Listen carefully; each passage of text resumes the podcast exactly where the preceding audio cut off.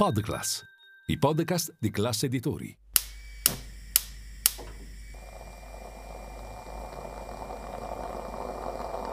Buongiorno dal gruppo Classe Editori. Io sono Massimo Brugnone. Oggi è venerdì 3 febbraio e queste sono notizie a colazione, quelle di cui hai bisogno per iniziare al meglio la tua giornata.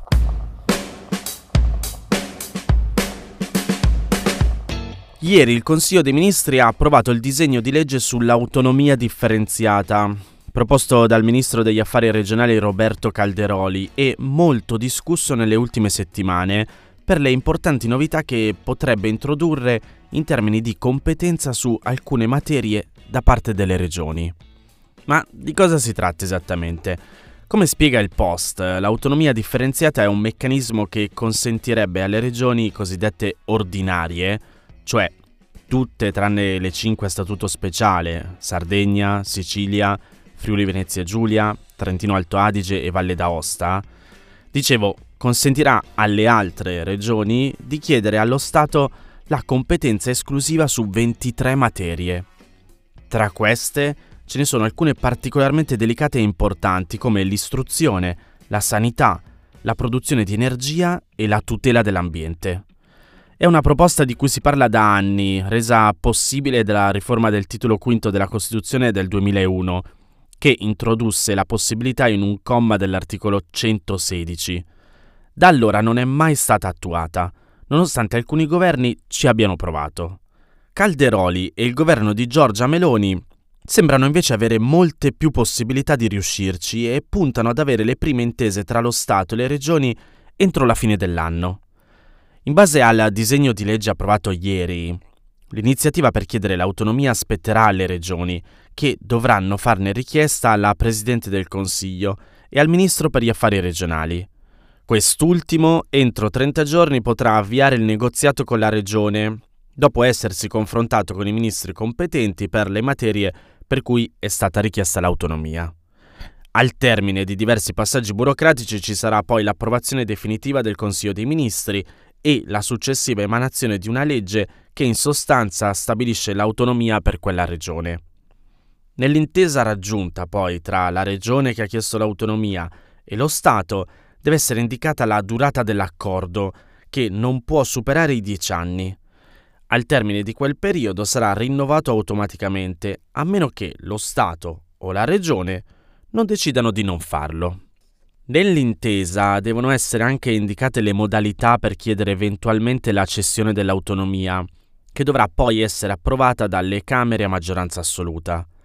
Da quel che spiega il Post, nelle ultime settimane il confronto politico e di numerosi esperti si era soffermato soprattutto sulla parte più problematica di questo tipo di autonomia e che riguarda i livelli essenziali di prestazione che devono essere garantiti su tutto il territorio nazionale.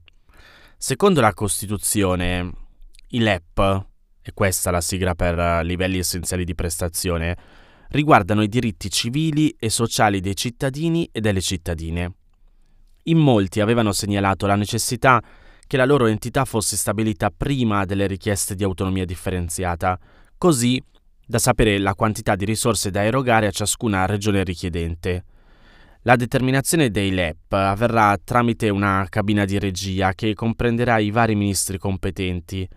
Cabina di regia che dovrà identificare quali materie sono riconducibili ai LEP da garantire in tutto il territorio nazionale. In una relazione illustrativa e in un comunicato stampa il governo ha fornito qualche ulteriore dettaglio sui LEP, rispondendo almeno in parte ad alcune delle critiche ricevute nelle scorse settimane su costi e vincoli. Leggo tra virgolette. Qualora, successivamente alla data di entrata in vigore della legge di approvazione dell'intesa, siano modificati i livelli essenziali di prestazione con il relativo finanziamento o ne siano determinati ulteriori, la regione interessata sarà tenuta alla loro osservanza, subordinatamente alla revisione delle relative risorse. Il governo o la regione potranno anche congiuntamente disporre verifiche su specifici profili sul raggiungimento dei livelli essenziali delle prestazioni. Comunque, questo è un disegno di legge. Andremo a vedere più avanti come andrà a finire.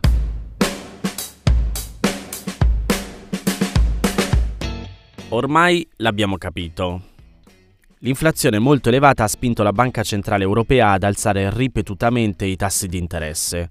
Come spiega Rossella Savoiardo su Milano Finanza, la mossa è come sempre volta a frenare la fiammata dei prezzi, ma ha ripercussioni dirette sui mutui e i prestiti di imprese e famiglie.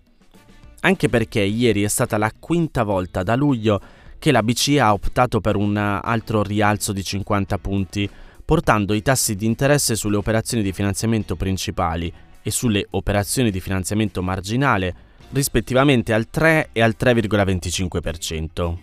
Ma cosa cambia esattamente per le rate dei mutui e dei prestiti? I primi a risentire del nuovo aumento dei tassi saranno coloro che hanno già sottoscritto un mutuo a tasso variabile. I mutui a tasso variabile sono infatti indicizzati all'Euribor, il tasso interbancario di riferimento in Europa, che da luglio a oggi è salito.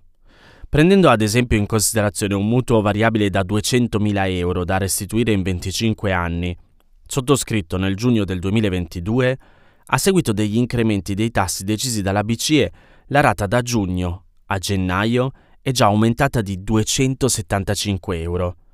Tra l'altro, ieri il comitato direttivo di Francoforte ha deciso anche di anticipare la sua intenzione di alzare nuovamente i tassi di altri 50 punti a marzo.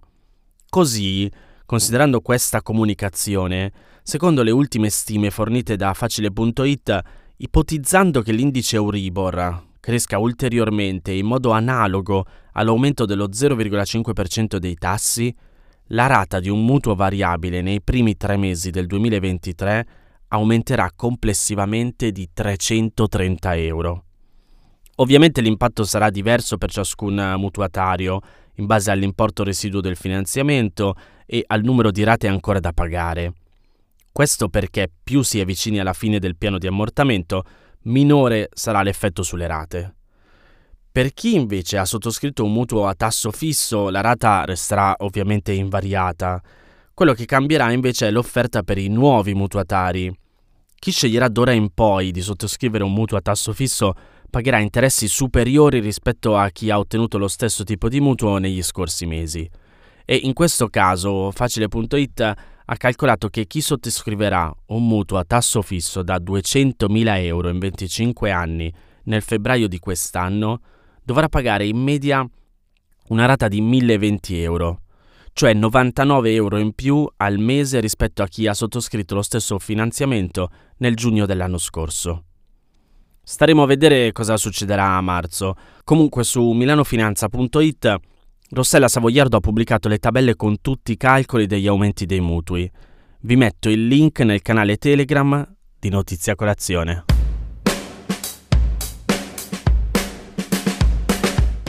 Ma voi riuscite a non sprecare cibo in casa? Io lo devo ammettere, ancora mi capita che nonostante cerchi di fare una spesa abbastanza oculata rispetto ai bisogni settimanali, alla fine mi capita sempre di far scadere qualcosa o addirittura di dimenticarmi cibo fresco che ho comprato e lasciarlo in frigo per troppo tempo. E purtroppo non sono il solo. I dati dicono che in media vengono buttati 75 grammi di cibo al giorno a testa. Vuol dire più di mezzo chilo a settimana e oltre 27 ogni anno. Però vi do una notizia positiva è comunque una quantità in diminuzione del 12% rispetto all'anno scorso, che però si somma allo spreco di filiera che corrisponde a un valore di oltre 9 miliardi. Se guardiamo quali alimenti sprechiamo, in testa alla classifica, provate a immaginare, c'è la frutta fresca. Subito dopo seguita dal pane.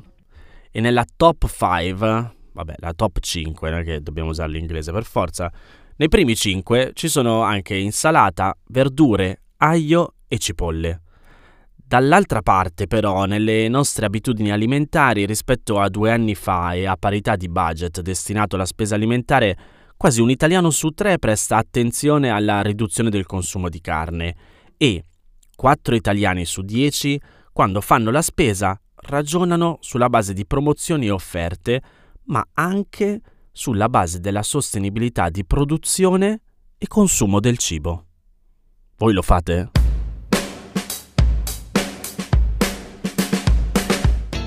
Queste erano le notizie a colazione di oggi. Se volete suggerirmi alcune notizie o mandarmi i vostri commenti su quelle trattate, potete scrivermi all'indirizzo notiziacolazione.it. Se volete rimanere aggiornati c'è il canale Telegram di Notizia Colazione. Nel sommario della puntata trovate il link per gli altri podcast del gruppo Class Editori. Oggi esce la nuova puntata di SEO Talks e domani quella di Notebook. Io vi aspetto lunedì per iniziare insieme una nuova giornata. Un saluto da Massimo Brugnone.